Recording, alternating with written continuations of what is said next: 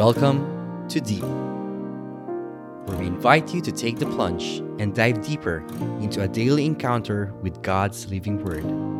Journey with a collection of personal reflections of other souls as we all draw nearer and deeper to God's heart.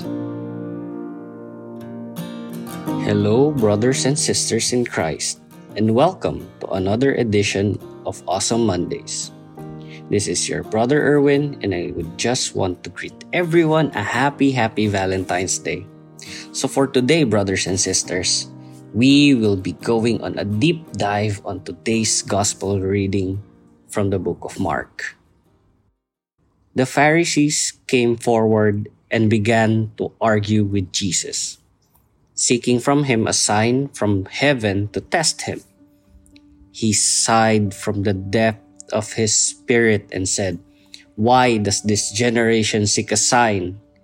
Amen, I say to you, no sign will be given to this generation. Then he left them, got into the boat, and went off to the other shore. The word of the Lord. Praise to you, Lord Jesus Christ.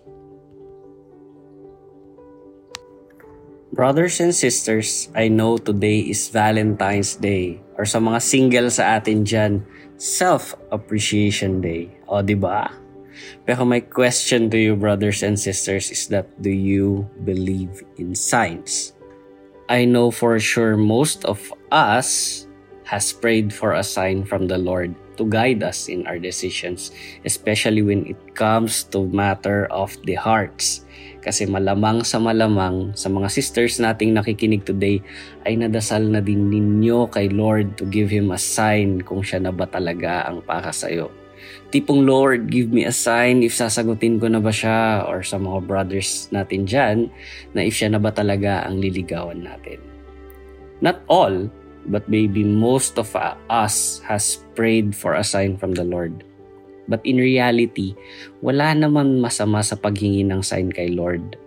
The only difference on what the Pharisees did in the gospel today is that they asked for a sign to test Jesus, not to ask for guidance, but to cast doubt on Him and in turn to our God.